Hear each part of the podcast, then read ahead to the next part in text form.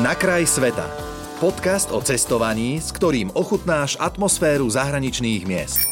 Všetko o miestnej kultúre, jedle, tradíciách, ale aj praktické tipy a rady, s ktorými sa vo svete nestratíš. Dnes v relácii na kraj sveta s rádiom Melody človek, o ktorom vedel som síce, že existuje, ale až pred pár dňami som si v plnej hĺbke uvedomil, že kto to vlastne je. Marek Slobodník, človek, ktorý pochádza z Banskej Bystrice, človek, ktorý mm, no, sa okrem iného vybral, dajme tomu, so svojimi kamarátmi. Piati ste boli, nie? O, záleží na ktorú cestu, ako o Afrike vravíme, tak áno. Piati. Afriku, Afriku, Afriku by som dnes chcel rozobrať.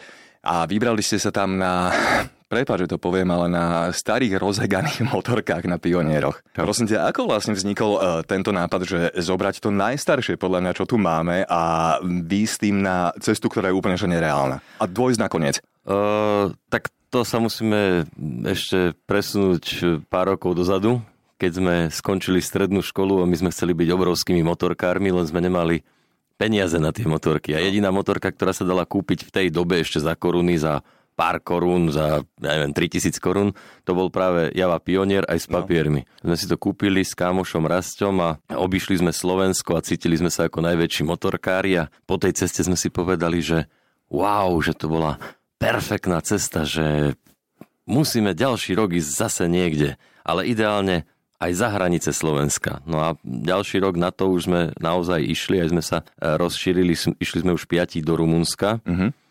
A po tej ceste sme si zase povedali, že wow, že to bolo super, to nič lepšie snad neexistuje, že poďme ďalej, ďalší rok musíme ísť zase ďalej, ideálne e, za hranice kontinentu. A vtedy sme si už vraveli, že pôjdeme do Afriky, pozrieť pyramídy do Egypta, lenže Ďuro, ktorý šiel tedy s nami, ktorý e, pracuje ako tlačiar mimochodom v Banskej Bystrice, tak tedy tlačil kalendár na rok 2010 a tam boli rôzne veci, ktoré majú zmiznúť z povrchu zemského a bolo tam Aralské jazero v Kazachstane. A tak sme to pozerali, že to Aralské jazero má zmiznúť, a tie pyramídy, tie sú tam už tisícky rokov, tie nás počkajú snad aj ďalších niekoľko rokov. Poďme pozrieť to Aralské jazero. A v roku 2010 sme šli štyria z Banskej Bystrice na tých rozheganých pionieroch, ako si povedal, k Aralskému jazeru a späť.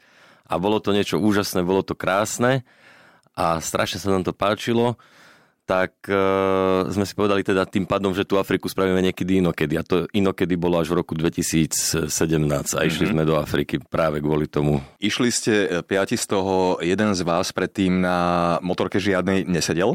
Áno, Marek Duranský. No, no, no, no. no. a prvá nehoda s vašimi motorkami sa vám stala 2 km od toho, ako ste vyrazili. Myslím, že zadretý motor alebo niečo ano, také. To, to bolo od centra Banskej Bystrice na Zvolenskej ceste. sme nie zadreli, ale pridreli a opravovali sme to, ale napokon sa naozaj zadrel. Našťastie sme to ešte mohli opraviť z domácich zásob, takže mm. nebola to až taká katastrofa, ale začiatok bol veľmi ťažký aj kvôli tomu, že bola zima. Bol to 15. januára. Vtedy bola oveľa väčšia zima ako teraz. To bolo cez deň minus 10, v noci minus mm. 20. My sme zomierali na začiatku. Našťastie už od Talianska to bolo viac menej fajn a uh, stále čím šli ďalej na juh, to bolo lepšie a lepšie, čo sa týka počasia. A robíš si vlastne, čo sa týka nejakých nehôd týchto motoriek aj nejaké čiaročky, alebo už je to taká štandardná záležitosť, že to už ani neriešiš? Uh, ani nie, ani nie. Na tejto ceste do Afriky našťastie sme mali aj dvoch mechanikov, ktorí sa Aha. starali o chod uh, no. celej výprave. Uh, Milan a Ondrej Hurárovci, bratia. Takže bolo to také akože pre nás viac menej príjemné, že oni naozaj makali na tom. My sme zase na druhú stranu makali na dokumente. Uh-huh. Uh, my sme točili, fotili a všetko, aby teda klapalo, takže každý mal nejakú tú svoju úlohu vlastne na tej ceste. Hej.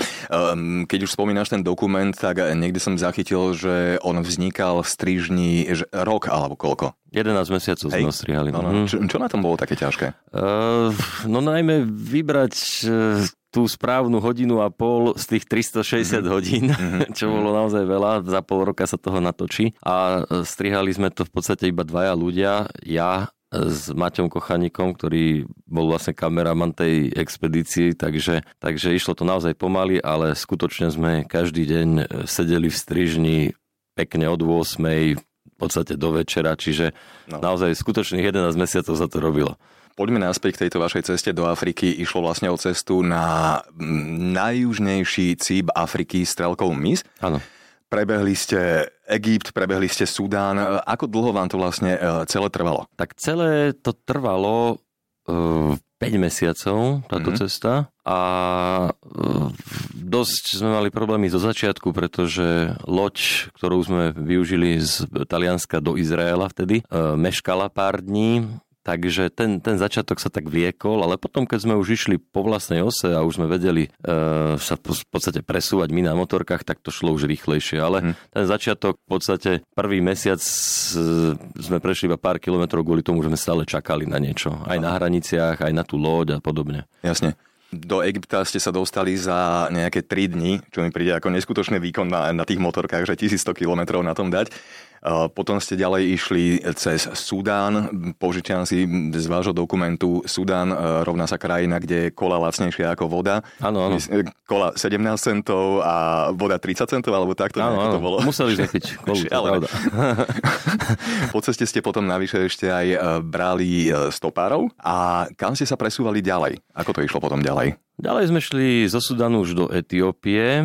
Tam sme sa veľmi tešili, pretože máme radi hory, kopce, sme z hôr viac menej, takže tam sme sa tak tešili na nejaké veci, ale paradoxne to býva vždy naopak na týchto cestách. Väčšinou, keď sa niekde bojíme a netešíme, tak potom je to perfektné a naopak, keď sa niekde tešíme, už človek má možno nejaké ilúzie a možno nejaké očakávania Jasne. a napokon ich nedostane. To sa nám presne stalo v Etiópii, pretože najmä ten sever vtedy v oblasti Bahir Dar bol trošku divoký, možno aj teraz je, mali tam nejaké občianske nepokoje a podobne, čiže tam sme sa nestretli s nejakými veľmi priateľskými ľuďmi, ale zase nevravím, že to bolo úplne zlé, ale nebolo to také, aké sme očakávali. Pričom zase Sudán, kde sme sa báli ísť, že tam môžu byť možno nejakí teroristi alebo niečo zlé, predsa nie je veľmi objavená krajina, nie, ľudí, nie veľa ľudí tam chodí, tak to bolo akože, to bolo mega, musím povedať, pretože hm. tí ľudia robili takú atmosféru tej krajine, že my sme sa tam cítili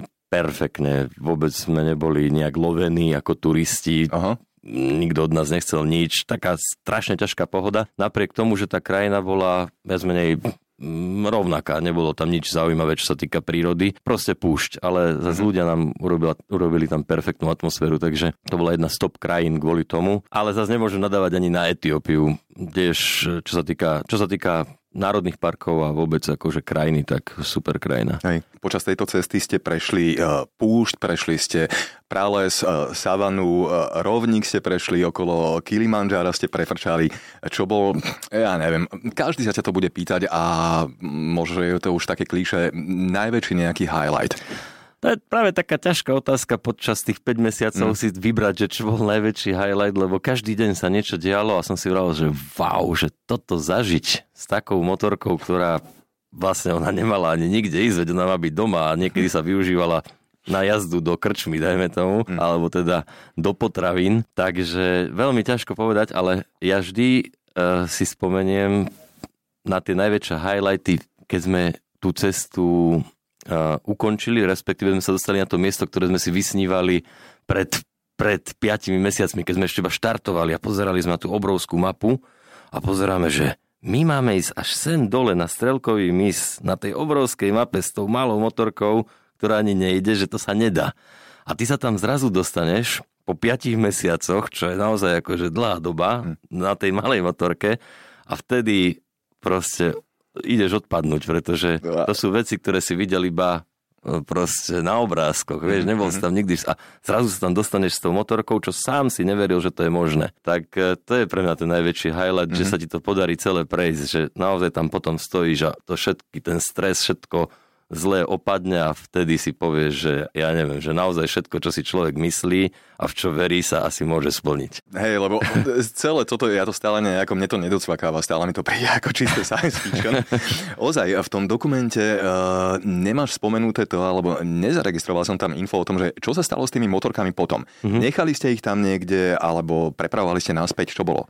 Uh, my sme ich potom poslali späť uh, domov uh, kontajnerom, takže bolo nám ľúto ich tam nechať. Náš pôvodný plán bol naozaj, že ich tam necháme a že možno sa niekedy plne vrátim alebo niečo, mm. ale človek si za tú dobu tak zvykne na ten stroj, na tú neľudskú vec, že už má k tomu nové vzťah a nechať to niekde mimo to, ako keby ste nechali, ja neviem, svoje dieťa, alebo mm-hmm. proste musí si to človek zobrať domov, takže potom sme riešili kontajner, dali sme si to poslať, my sme leteli domov a motorky prišli dva mesiace po nás mm-hmm. do Bratislavy v kontajneri. Fungujú doteraz? Ako Fungujú, na nich jazdí? Áno, normálne, normálne sa na nich jazdí, fungujú.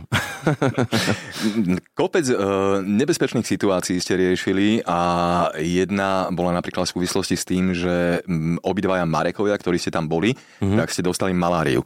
Ty si si otrpel, myslím, že nejakých 10 dní aj spolu s ním v nemocnici a starala sa o vás nejaká portugalčanka, ktorá sa volá Ester. Áno. Veľmi sa mi páčila táto príhoda. Skús, áno, prosím áno. ťa. Uh, poviem to, skrátke, to je naozaj dlhý príbeh, ale dostali sme maláriu, uh, čo proste sa v Afrike deje mm. turistom, ale aj normálnym ľuďom a skončili sme v nemocnici. A nebolo to úplne s nami dobré, naozaj sme sa zle cítili, ja som miestnami myslel, že tu už asi môj koniec, lebo mm. som dostal také krče, kde sa mi aj zle dýchalo. Ale našla nás tam žena, presne ako si vral menom Ester, ktorá vôbec nič nemá spoločné s tým zdravotníctvom, len tam bola niekoho pozrieť. Ona je síce e, pôvodom Portugalčanka, ale narodila sa už v Mozambiku, kde sa to celé stalo. A keďže to je portugalská kolónia, No a ona išla niekoho pozrieť do tej nemocnici, kráčala po chodbe, zrazu uvidela v izbe nejakých bielých e, čo tam v podstate turisti moc nechodia, tak za nami skočila, že kto sme, čo sme a úplne nezišne, bez všetkého sa začala ona starať, vedela ako na tú malária, nosila nám ešte aj nejaké vitamíny, vybavila nám ešte lepšiu izbu, keď nás z nemocnice prepustili, tak nás pozvala k sebe domov, tam sa ona starala, čiže